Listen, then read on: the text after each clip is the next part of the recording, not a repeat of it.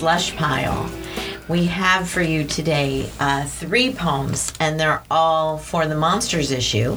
So get ready to get scary and think about monsters, all things monsters. Um, I am Kathleen Volk Miller, and I'm co editor of the Painted Bride Quarterly and director of the publishing program here at Drexel University.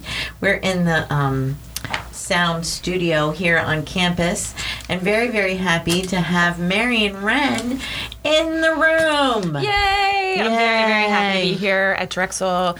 I um, broke my keychain today, and I, I went to the Drexel bookstore and got myself some Drexel bling. So it's a keychain with the dragon on it, and it's going back to Abu Dhabi with me. So Won't that be Yay. great Represent. she can think about me every day, every time she unlocks something And um, I'm Caitlin McLaughlin, sitting next to Marion here. I am the Digital Communications Co-op for Drexel Publishing Group. This is about my six-month reading for PBQ, and I am an English major at Drexel University. I am Tim Fitz, and I am still wearing dirty shorts. Very dirty shorts. And um, they got dirtier yeah, somehow they're dirtier. and uh, I'm a fiction writer, and uh, I teach here at Drexel University and at the Curtis Institute of Music. woohoo And I am Jason Schneiderman, Associate Editor at Painted Bride Quarterly, coming to you from my yellow Parsons table in the Bedford Stuyvesant neighborhood of Brooklyn. Yay! Miss you. Need you for real to come down and be in the studio one day. wish we'll have to, we're gonna have to make that happen. indeed. Um, so let's jump right in, ladies and gentlemen. Um, as our loyal listeners know, you can go to pbq.drexel.edu, dial up this episode, and see these poems on the page. Uh, the first one is a prose block called The Secret. And again, all three of these are by Dana Son- Sonnenschein. And um, who would like to read The Secret? I'll go for it. The Secret. Two boys of nine or ten in yellow slickers. The first time I saw them, one stood high on the bank, watching the water, hands in his pockets. The other ran down the hill, holding his eye out in his palms, drops ringing, grass shining wet with rain, rock, dark like a rook. A broken oar split the surface of the river. The next night, they came down from their stone keep and sang sweetly, holding hands. We are the eyes from the eye tower. Then the river flowed under, and the road gave in one sweeping curve. I had to know. So I took a whirlpool down, cool and smooth as metal, came up spiraling, my mouth full of blood. I spit on the causeway, put my fingers where my teeth had been, and told no one what I'd seen. But you know the river, I mean. It's so creepy. That's pretty creepy. So creepy. Holding his eyes out in his palms. Right? All right, monsters issue. Here we go. Let's we talk about are the eyes poem. from the eye tower. I don't know what's happening. Two boys of nine or ten in yellow slickers. Right. So you've got those creepy, creepy twins. the first time I saw them, The right? Shining. So they've been appearing, right? Um, let's uh, look this over. Yeah. So, all right, um, podcast listeners, what what you might not know is everybody in this room ha- is bent over these poems and looking at them very carefully, focused on the lines. Um, and I was joking earlier that the circular table in the studio is a little bit like a cauldron. It really does feel like we're over the, the witch's brew. And the river flowed under, and the road road gave. What does that mean when you have the dream where your teeth falls out? Oh, it's doesn't it mean impotence, right? It's signaling that your your sense of powerlessness, like when all your teeth fall out. I thought s- teeth were something about sex, but I might have made that up. Oh, okay. What if they fall So a in your different mouth? kind of impotence. what if they fall out but they stay in your mouth? Like you have a mouth full of loose teeth. Is that the same thing? Yeah. Well, that's a creepy one. Yeah. Yeah, Yeah. I I think I have heard um, what Marion said that you have no power in, in a certain capacity. Some capacity you have no power. I, okay, so what I love about this poem is this the, way it gets out of it, right? So I spit on the causeway, put my fingers where my teeth had been, ah, and told no one what I'd seen. But you know the river I mean. Like there there is a a coyness and crypticness and creepiness that reassures me about the what feels very much like a, a dreamscape right Oh, and, yeah. and had it had it ended with and it, i woke up it was all a dream i'd want to spork my eyes out right but instead Your eyes? spork them that's Holding his eyes out in his palms. exactly So I took a whirlpool down. I mean, we're we, of course we're in a fantasy space here, right? Right. A fantasy or a dream or something. Um, and I, I think these twins. Well, I don't. We're not positive that they're twins. We've put that on them, but these boys, um, they came down from their stone keep.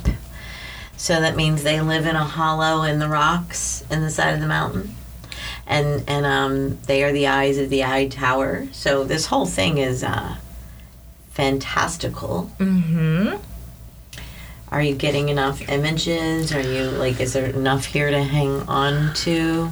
Are you with her in this weird I world? have a hard time at the turn to the river because that's sort of where it stops being about the boys and kind of starts being about the speaker. Mm-hmm. And I don't know, like that, that transition, I, I'm not sure I made it 100%. I'm confused by the last line, but you know the river I mean. Well, she isn't going to tell you everything she saw, but you know what river she's talking about. Right. That's that's how I took that. I've never thought about this before now, but I I know that I don't like anything about other people's dreams. I don't like hearing about their dreams. I don't like reading about the dreams. But oddly, I do like hearing about recurring dreams. And I realize this mm. once it's this person has been to the same place, then there's some connection between the dream world and the external world, and there's a kind of tension in between that. Okay. I, I woke up. I won't bore you with the recurring dream that I had this morning, but I I had one this morning, and so maybe I'm just in the right mindset. But I do think that there's some connection mm-hmm. between the the person's life and their psychological state that I find interesting, even though I don't kind of get a lot of what's going on. Mm-hmm. But the last line for me pulls me back in through it. Mm.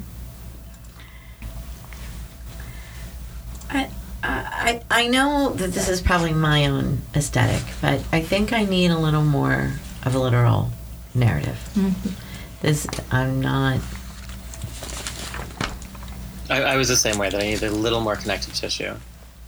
Yeah, so the poem does is sort of ungenerous in that way, right? It calls itself the secret, and it doesn't give you uh, uh, like fair footing, right? It's just giving you like images, right, which do skew almost towards like a kind of genre fiction, right? It it um it really does. Like you know, I didn't realize how far away from the mic I was sitting. Apologies.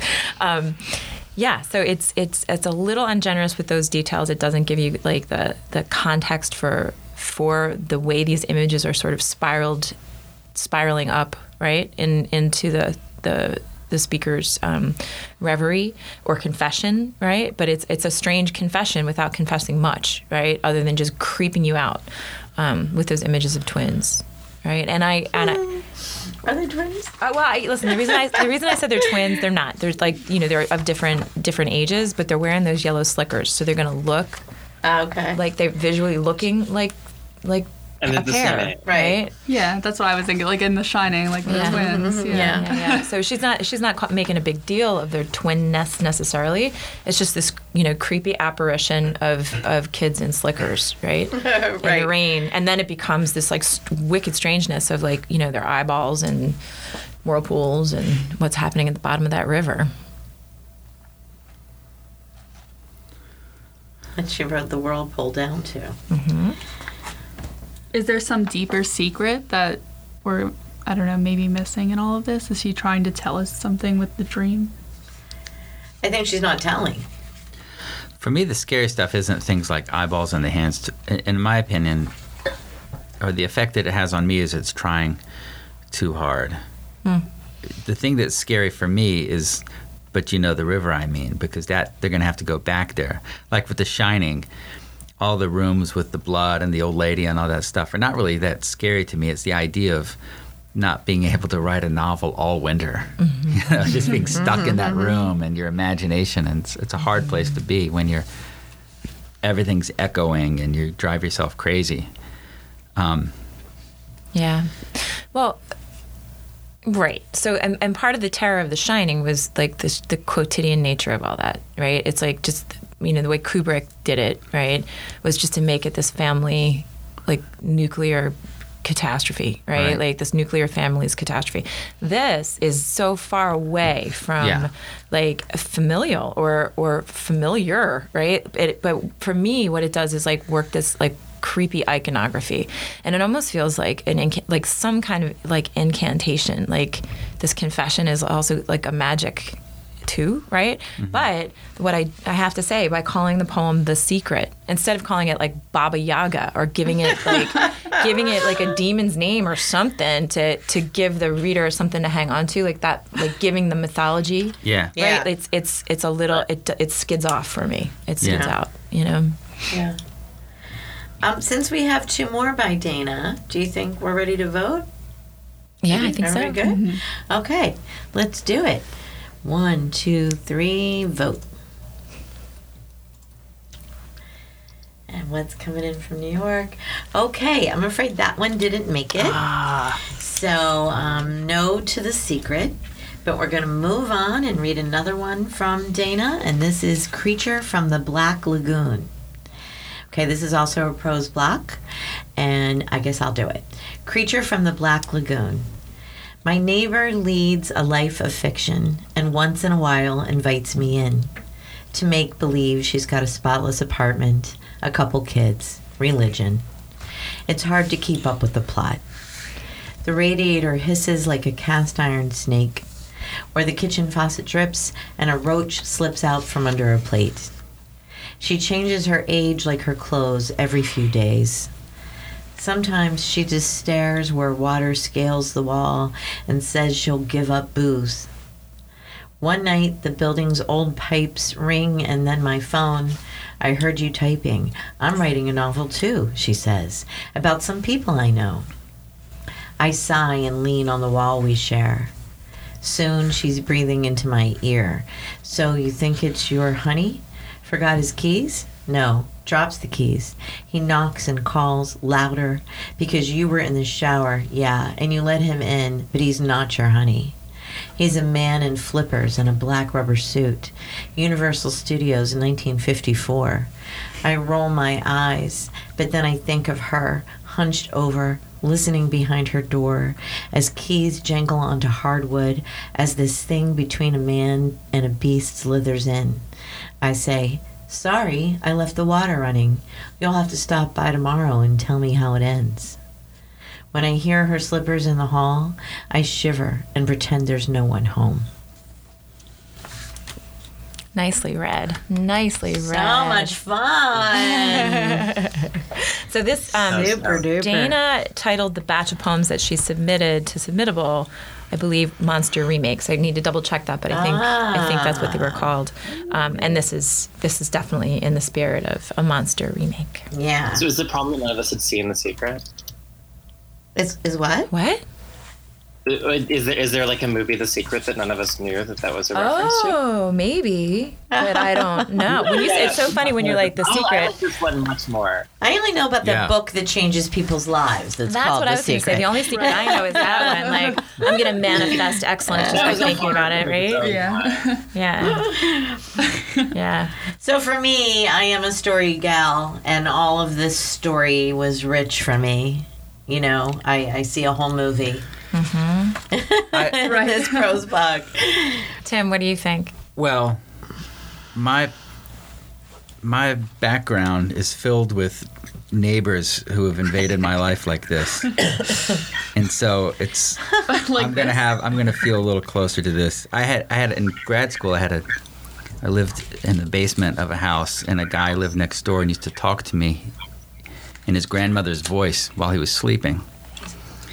And it Wait, reminds back up. me a You're little. creeping me out so hard. Yeah. Do that again. You had a roommate who yeah. did what? He would. He lived in the room next door to me, and he would walk in his sleep and talk in his sleep. And sometimes I'd be up all night writing, and he would talk in his grandmother's voice, and sometimes he would talk to me in that voice. Oh my lord, That's my uh, lord, my so I lord. would like write with a steak knife next to me. and I, I've, I've had a number of neighbors like this where for some reason I never really, they could hear everything that was happening in my apartment. Uh, and just complain about the noise, like normal noise, like you and your roommate are talking, and they would call and say, "Listen, it's too loud over there. What's going on?" And anyway, this is I love this idea of these neighbors, their lives intertwining for some reason that the the writer is uncomfortable with. And it's almost like a lifeline to the other person. They're so lonely and demented. They're going to invade your life whether you like it or not. And uh, I like, I, I really like reading about somebody else's experience instead of thinking about my own. and for some reason, I'm hearing an echo. Yeah. So I think he Um, does a great job of connecting our imagery from that film to kind of a, a creepy story about the South. I was I was impressed. Yeah. You know what, Jason? I, I like that too. It's almost. Yeah. al- Almost a kind of like ekphrastic move, right? Where it's like you've got the the film, right, and the, the creepy feeling from that film, and the character from the film invading this poem, right? But then the po- the poets created a different universe for the character, right? Like created a different universe for the reference, um, and the universe that she's created is is creepy and specific, and I'm in, right? Like I buy that, I buy that universe, yeah. um, and and the illusion, right? That's that's working inside of it. So And this uh, it's an unbelievable line. I'm writing a novel too. I mean, how awful would it be Ugh, to hear that yeah, and you know you're in for an, you know you're in for an hour. right, Oh my gosh. Yeah. And, and I just uh, about some people I know. That's so great. It's a novel about some people I know. yeah, I totally want to spend more time with them. right. Everything that's working in this, uh, everything that wasn't working in the other poem was working. It seems like all the things we wanted are now here. Right, which makes me go back to Jason's point. Like maybe there is a film or some horror story called The Secret that because because I'm not catching that piece of information, the piece fails. Right, right. But that's I mean, it says as much about me as it does the poem. If there is the the key to it, right, Right. that I'm I'm just missing. But But I would have Yeah. liked You're this not alone. poem. None of us got right, it. none of us So- got it. I None would have liked this it. poem even if I hadn't seen Creature of the Black Lagoon. Yeah, I haven't seen it, and I Yeah. still and you still like so- it. Lucky you, right? you actually watch that? I mean, you just know, like, Mm-hmm. like, you know, like, like. I mean, have that, do you know anyone who's actually watched the Frankenstein movie from 1931 all the way through? I have. Me? When? Yes. How? Well, I grew up watching Creature Double Feature, which was a Saturday afternoon uh, TV broadcast, which was what it said Creature Double Feature. So it was back to back horror films. Um, so this is where I got my education for, like, you know, the. Absolutely. The, the teenage werewolf and all the all Yeah. the Frankenstein all the Hammer films right and, and like Pittsburgh, I forget what the name of the show was, but the host was Chilly Billy Cardille. no Yes. Chilly Billy Cardille Chilly Billy Cardille. This- Any of you who might recognize that name, please write me, and we can talk about Chilly Billy That's Cardille. great Um, but so anyway, back to this poem. I think You guys have actually seen the creature from the Black Lagoon? I didn't. I, I've seen it like 40 have, times. yeah. My kids Wow. watch it all the time. I got I, this guy I know who I think was teaching at Bronx Community College, wrote like a either his dissertation on the creature from the Black Lagoon or is doing an edited anthology on the on the film as well. So yeah, wow.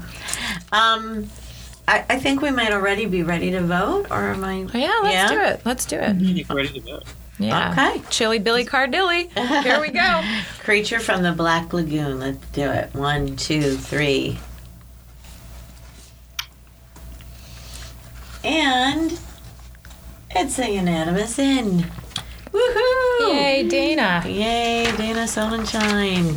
So, um, those are good. That's good. That's really good results. Uh, one out of two. Shoot, yes. And we have one more by her that um, is set up differently than the other two. Both of those others were prose blocks, and this one is not. It's it's little couplets set into three stanzas. And uh, Jason, are you well enough to read for us? I miss your voice. Yeah, babe. yeah, totally. totally. I can take All care of right, cool, yeah. very cool. All right. The Return of the Mummy. At midnight, it's Kharis, clutching his heart and game leg trailing. He needs a good start, but he won't stand still for his priestess's goods being touched. Her ghost returns to girlhood or a handful of dust, but he remains cursed, rag wrapped, limping through reels without words. Once we swore, cross my heart and hope to die, and stared into glass cases where mummies lie, holding hands, our monstrous fascination, taking in needles, death, and devotion. A toe dark as a raisin, the Rosetta Stone, eternal pyramids, copulating oxen. When we unlocked dead tongues and tombs, it was because we knew the future loomed beyond chill doors. We held on to love like a bomb. We didn't want to be left alone after all, and couldn't quite believe in sky blue heaven or living on without flesh and bones. Nicely read, Jason Schneiderman. Nicely read. I really like that ending. I like that ending. I was a little, I don't want to say lost, lost. I was a little, um, I was lost at the beginning. yeah, Is that Yeah. a scene from the Mummy movie?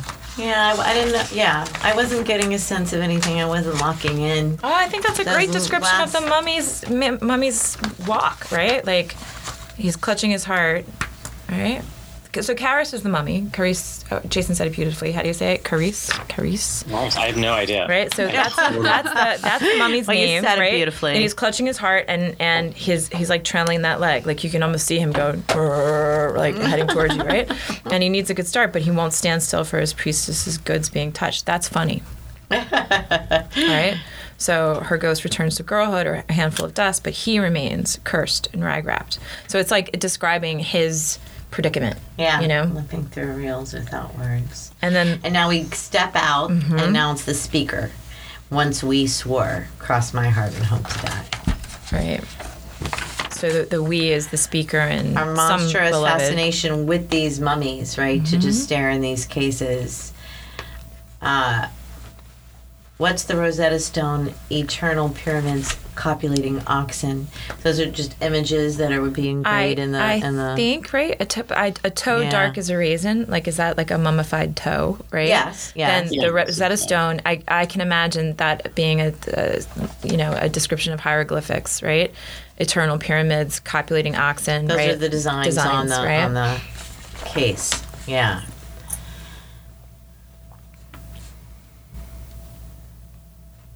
And then the third stanza, right? It moves back out into the sort of abstraction, sense making idea ing. I couldn't quite believe in sky blue heaven or living on without our flesh and bones.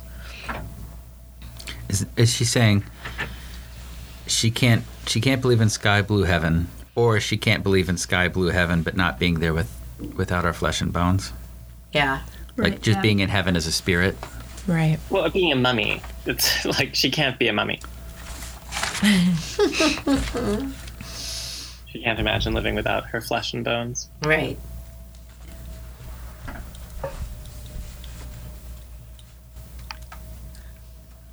Yeah, which is I don't know. Like I, it's that's a sort of like um, what confession of a, an ability to believe in the eternal, or immortality, or or what?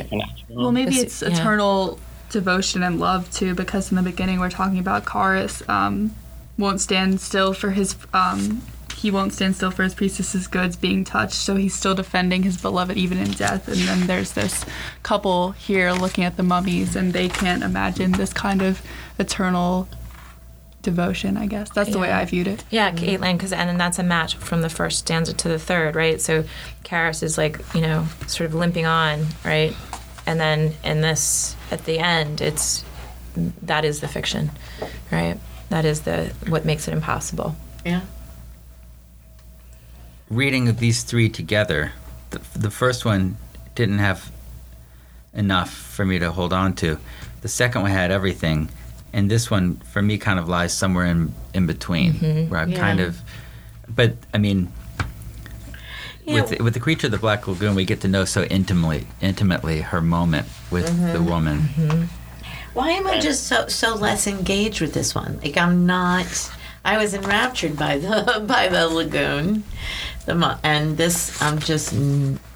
There's nothing wrong, but I'm not like going.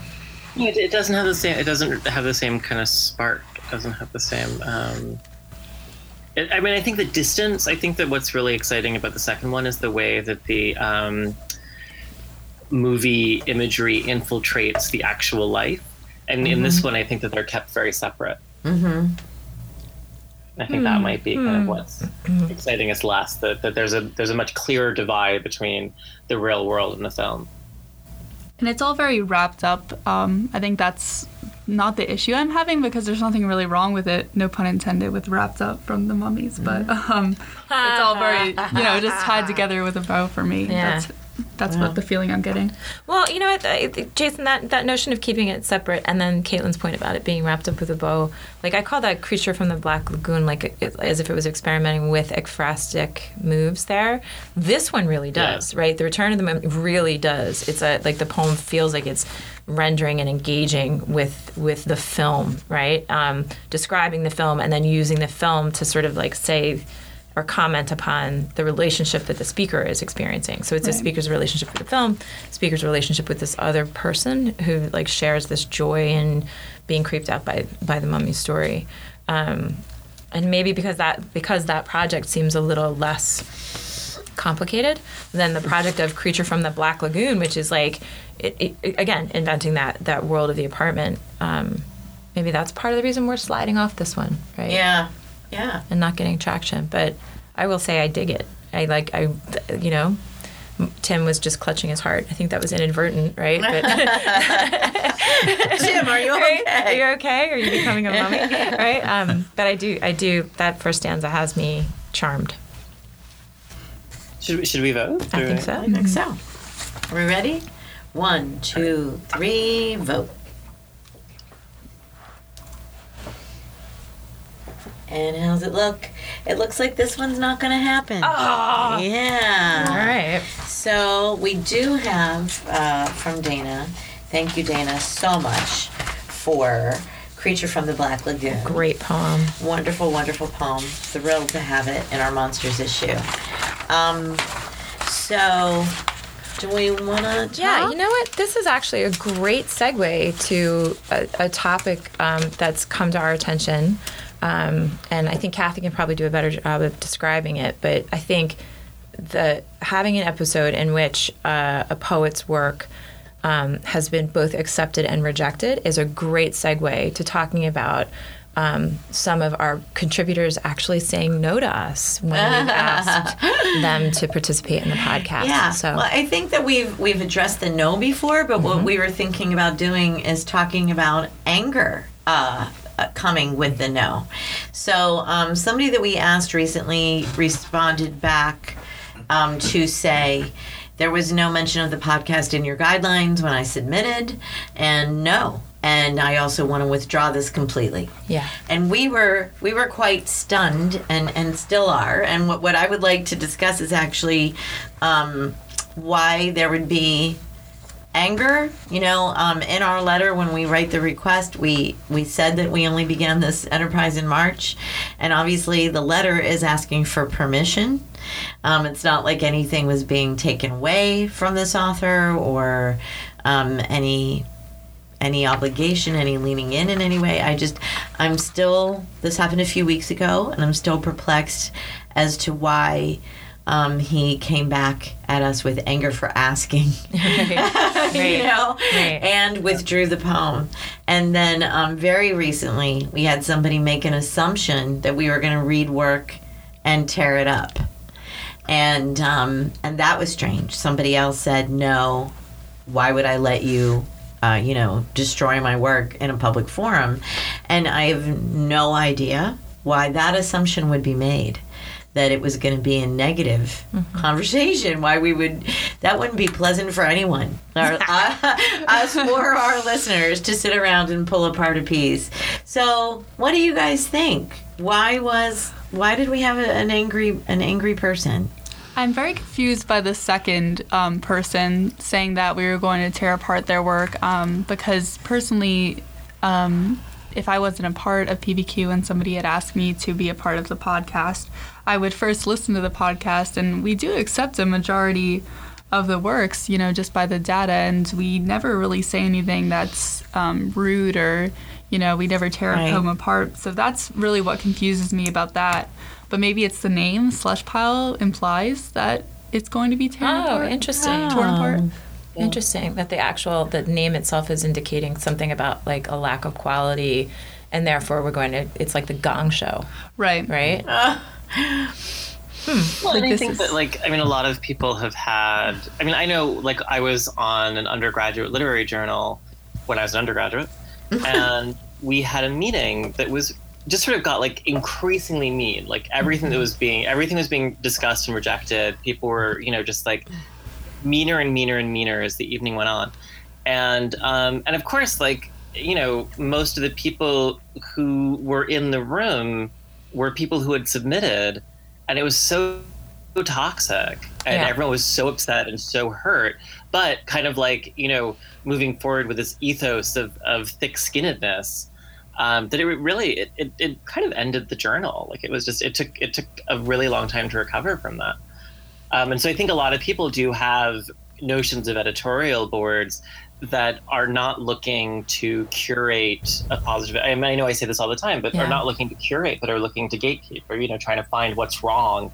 in order to keep something out instead of you know being really dedicated to finding amazing work that we want to present to our readers. Right. Right. Yeah.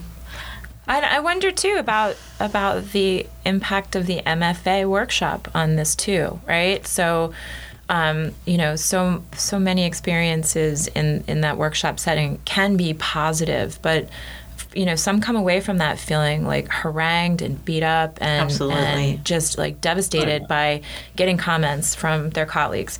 And perhaps the assumption is that that's exactly what happens, right, in the editorial process too, right? That Right. it just carries over. Toxic, toxic. What's so funny that you would use those words workshop is the people that have been really happy. The, the vast majority of our authors have written to even thank us um, for the way we discuss their work, whether we accept or reject them.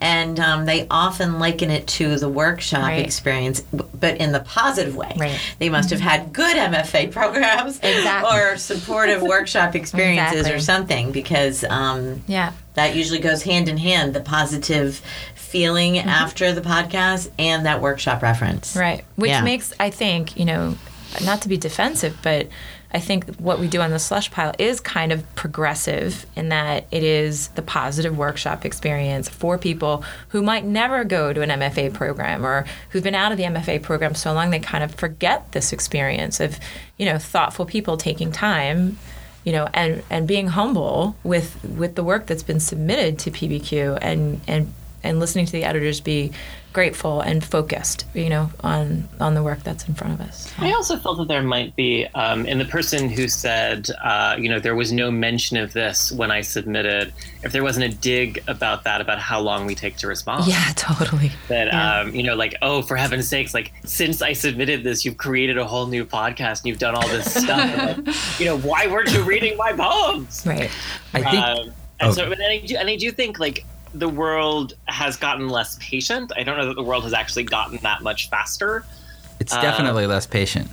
but i mean everyone really expects a lot of response really fast now yeah absolutely Yeah. Well, from a writer's point of view, I mean, we all we've all experienced this. I mean, I mean, rejection always hurts. So when you, but for me, the worst type of rejection is getting the blank rejection slip where it just says our work, your work is not right for us at this time or whatever, and you've you come away with it with nothing. You have no idea if it if they liked it or they didn't like it, and it's a frustrating part of being a writer.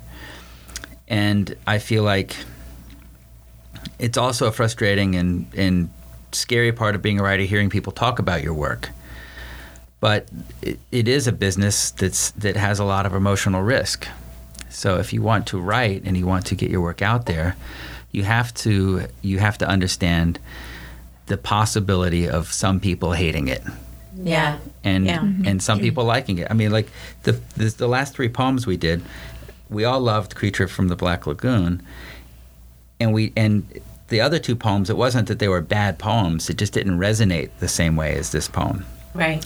So so clearly the poems are well crafted, and the person has a high uh, attention to detail and language.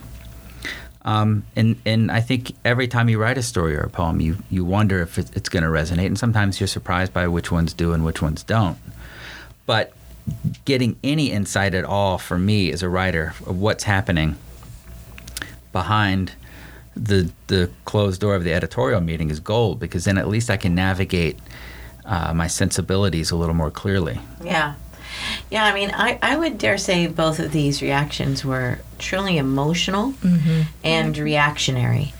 You know, you know the why. Maybe maybe that's for the person's therapist right. to find right, out. right. You know, but but to just immediately assume that they're going to be ripped up, or to just be angry that they didn't know there was Yeah. a chance of this. Yeah. You know, uh, I, I, I, it just is a, an emotional reaction, and writing is an emotional business. So. Well, I, and I I also guess want to chalk like it up. just broaden the context out a little bit too, like and thinking about okay, what's the history of criticism? What's the history of books being reviewed?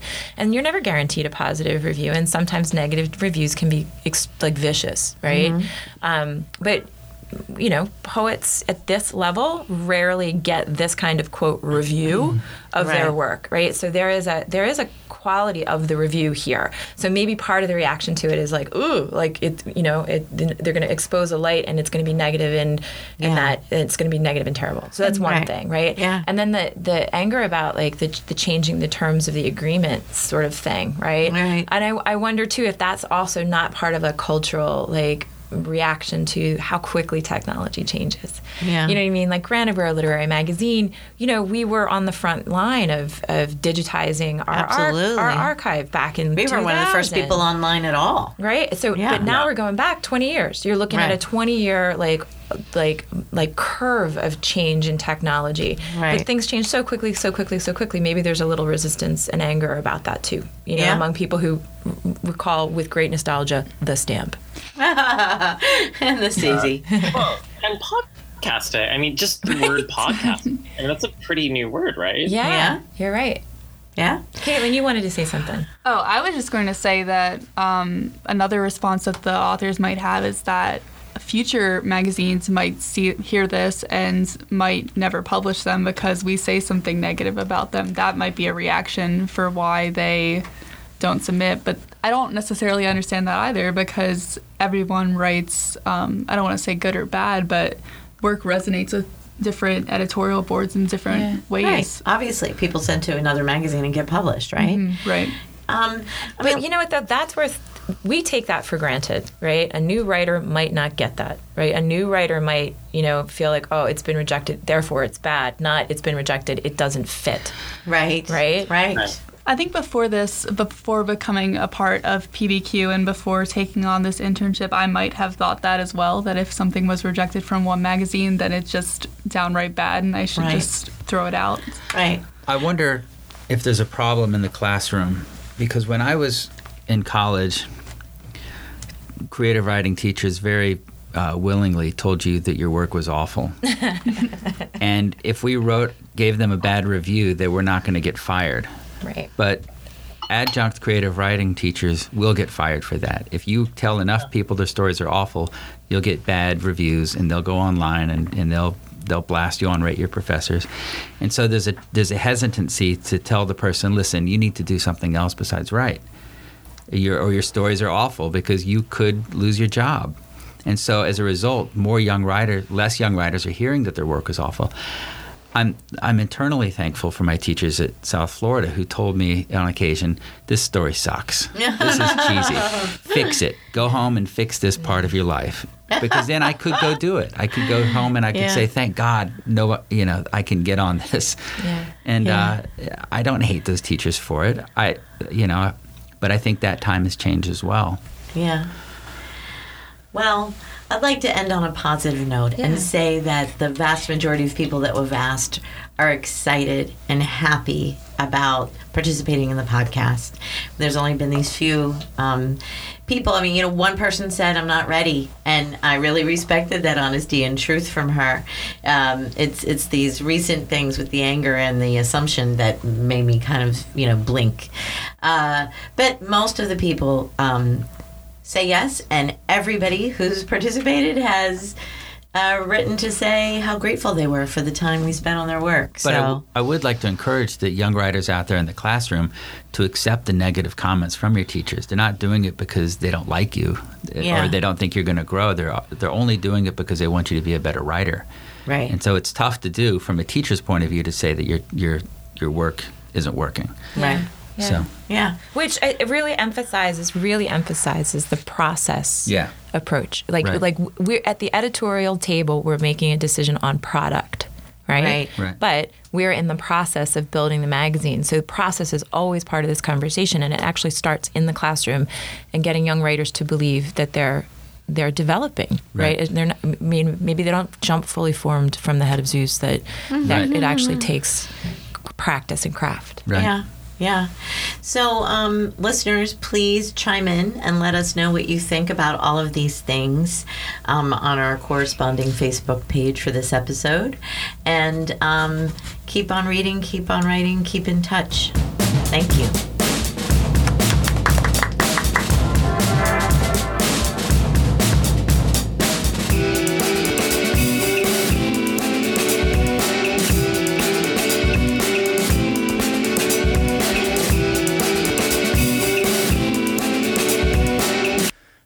Podcast is produced through a joint venture of Drexel University's Office of Information Resources and Technology and the Painted Bride Quarterly Magazine. This podcast is the property of Painted Bride Quarterly Magazine. All rights reserved.